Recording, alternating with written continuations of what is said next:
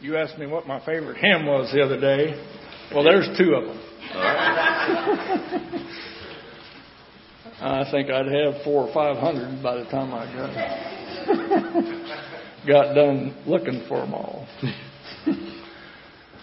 Father, thank you for Kyle and for his uh, willingness to come and to speak again to us. And I just pray that you would give him calmness and peace and help him to deliver what you'd have him to say. In Jesus' name, amen.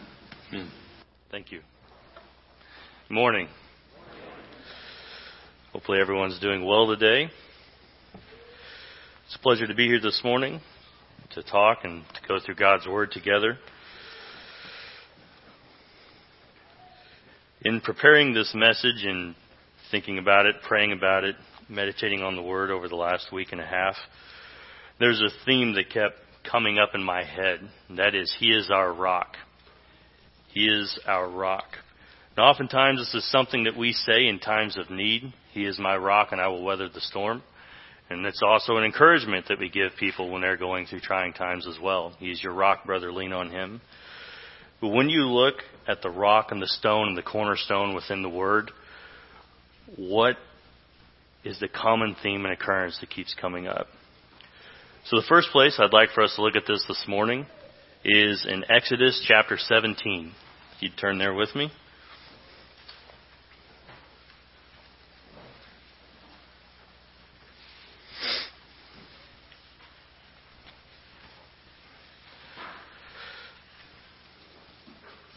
And to kind of give a brief description of what's going on, this is concerning the children of Israel as they are going through the wilderness of sin. and the children of Israel, they were in captive in Egypt for several generations. God rose Moses. Moses came. The ten plagues came. God displayed his power to Pharaoh, and Pharaoh released them. When they went out of the land of Egypt, God continued to lead them by pillar of fire by night and a cloud by day. And when they were backed up against the Red Sea, and Pharaoh was coming on them, God parted the waters so that they could cross. And now, as they have crossed, they are in this wilderness, and their resources are running low, and they are in need of water. So what we'll do is we'll read verses 1 through 6, and we'll expand on it a little bit. Water in the rock. Then all the congregation of the sons of Israel journeyed by stages from the wilderness of sin according to the command of the Lord, and camped at Rephidim, and there was no water for the people to drink. Therefore the people quarreled with Moses and said, Give us water that we may drink. And Moses said to them, Why do you quarrel with me? Why do you test the Lord? But the people thirsted there for water, and they grumbled against Moses and said, Why now have you brought us up from Egypt to kill us and our children and our livestock with thirst? So Moses cried out to the Lord, saying, What shall I do to this people? A little more, and they will stone me. Then the Lord said to Moses, Pass before the people, and take with you some of the elders of Israel, and take in your hand your staff with which you struck the Nile, and go. Behold, I will stand before you there on the rock at Horeb, and you will strike the rock, and water will come out of it, that the people may drink. And Moses did so in the sight of the elders of Israel. Now, there are many different representations and themes being spoken of here, the rock on which water came to sustain Israel. But the two that I'd like to focus on initially are that as one theologian said, no situation is impossible. If you approach any situation in faith and in obedience, God will equip you with the tools needed to, complete the task at hand. God tells Moses to use the staff with which he touched the Nile with, and that is the same staff that turned into the serpent in the court of Pharaoh, and the same staff used to part the sea. God gave him the tool that was necessary to complete it. But also notice that after telling him what to do, God told Moses that I will go before you. I will be there. My presence will be there with you. As you continue to go through the Old Testament, the theme of the rock continues to be brought up. One of the men that talked about the rock the most was King David. in the Psalms.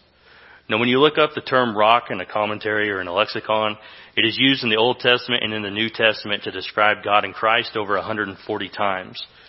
But in the Psalms, David uses it 24 times to declare that God is his rock.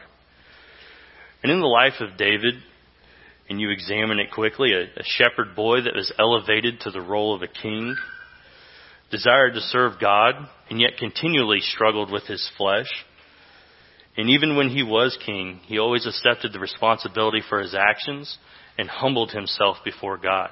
After his sin with Bathsheba, if you read Psalm 51, his psalm of repentance after Bathsheba, you can tell by his words that he is sincere in everything he says in coming before the Lord. And turn with me, if you will, to Psalm 18 as the first one that I'd like for us to read together. While we're turning there, some examples of David using the rock to describe God are in Psalm 28:1 he states, "To thee, O Lord, I call, my rock, do not be deaf to me." And in Psalm 62, in both verses 2 and 6, he says identically, He only is my rock and my salvation, my stronghold, and I shall not be shaken.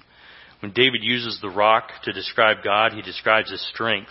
And it's also fitting that afterwards, when he states that God is his rock, he usually states something that is comprised of a rock refuge, wall, fortress indicating that God's strength is that which sustains him and supports him and protects him in the days ahead.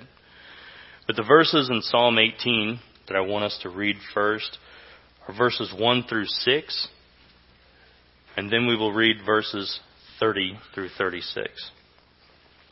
Psalm 18, verse 1. I love you, O Lord, my strength. The Lord is my rock and my fortress and my deliverer. My God, my rock in whom I take refuge. My shield and the horn of my salvation, my stronghold. I call upon the Lord who is worthy to be praised, and I am saved from my enemies. The cords of death encompassed me, and the torrents of ungodliness terrified me. The cords of Sheol surrounded me. The snares of death confronted me. In my distress, I called upon the Lord and cried to my God for help. He heard my voice out of his temple, and my cry for help before him came into his ears. Now, if you will go to Psalm 18, verse 30.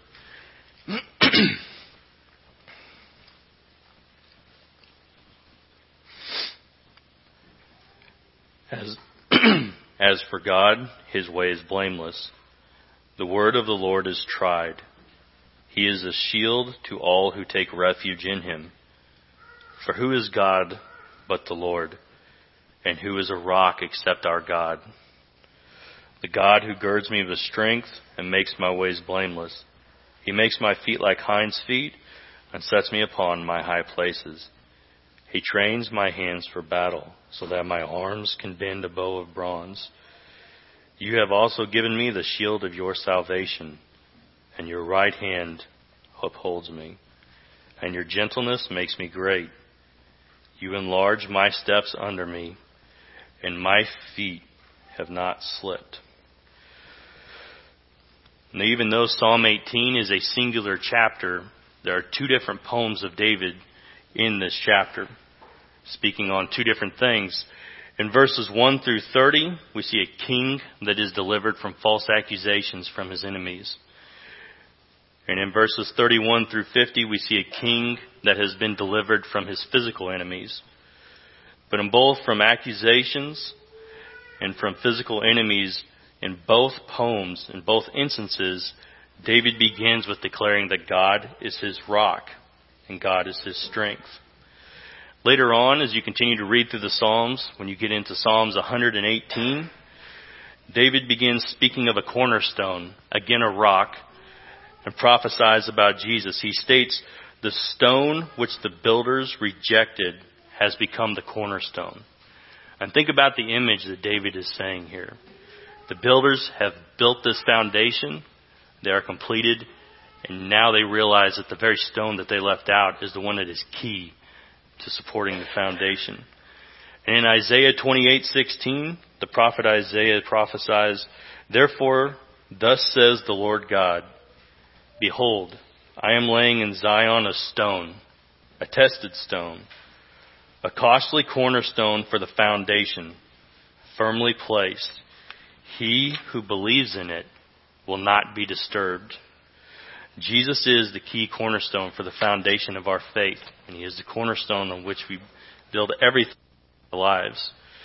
And if you'll turn with me to Matthew 21, we're going to look at a section here to where Jesus uses the cornerstone to declare who He is to the chief priests and the elders of the Jewish community.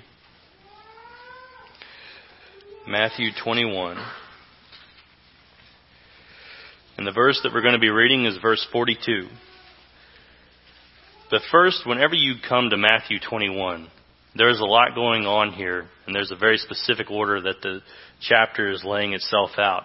First, you have the triumphal entry, Jesus entering and being praised. Then you have Jesus cleansing the temple after his triumphal entry. And then after he cleanses the temple, his authority begins to be challenged. And then, as different instances continue on, Jesus eventually begins teaching the people and uses two parables. The first parable he uses is the parable of the two sons, and then he uses the parable of the landowner. To kind of give a summary of the parable of the landowner, there is an owner that has a vineyard, and he leaves, so he rents it out to different farmers. Eventually, though, the time comes for the fees to be paid, and the renters refuse to pay it. So the owner sends slaves to collect the debt. Upon the slaves arriving, the men who were renting the vineyard, they kill some of the slaves, they stone them, and they send others back empty handed. So the owner sends a second round of slaves, and the same things happen. So then, thinking that he has their respect, the owner sends his son. And it specifically states that when they see him, they realize that he is the heir to that which they are in. And they decide to kill him and take his inheritance for himself. And when Jesus is done with this parable, he asks the chief priests, what is it that the owner will do when he comes? And they say that he will get rid of the wretched men and he will allow those that are deserving to come in. And then Jesus begins to respond to the chief priests. And the first thing he says is in verse 42. Jesus said to them, did you never read in the scriptures, the stone which the builders rejected, this became the chief cornerstone? This came about from the Lord, and it is marvelous in our eyes. Jesus is the cornerstone, and when he declared this, they immediately knew what he was talking about. He was stating that he is the cornerstone speaking, spoken of in Psalm 118. And if you continue to read through the chapter, it then says that after hearing this, they wanted to seize him. But this theme of the stone continues on through the New Testament. In the book of Acts, in chapter 4, Peter and John are arrested for proclaiming in Jesus the resurrection from the dead. And in 4 verse 11, while on trial, it states that the Holy Spirit came upon Peter and he told them that he, Christ, was the stone which was rejected by you, the builders, but which came, but which became the chief cornerstone. And in 1 Corinthians 10:4, Paul is speaking to the church in Corinth, and he takes it all back around full circle and begins to speak of the children wandering in the desert and the rock from which the water came. And he tells the church in verse 3 that they all ate of the same spiritual food, and in verse 4 that they all were drinking from a spiritual rock which followed them, and the rock was Christ. From the rock in the desert, they gave the children of Israel water to the rock which a king fully relied on for refuge and strength.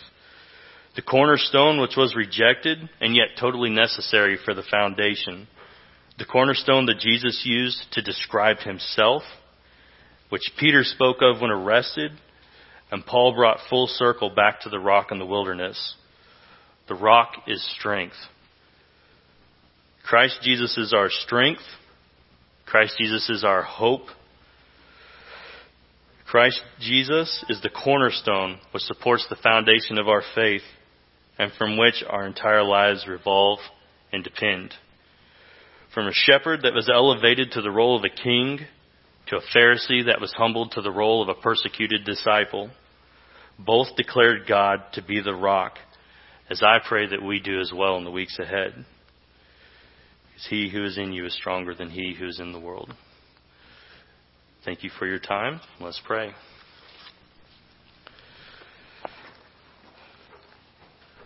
Lord, I thank you that you are with us and that we can lean on you in trying times and that we can lean on each other in love and understanding. I pray, Lord, that you continue to remind us that, that this church is yours, that we are part of your body, and that we are called to worship you, Lord, with all our heart, all our mind.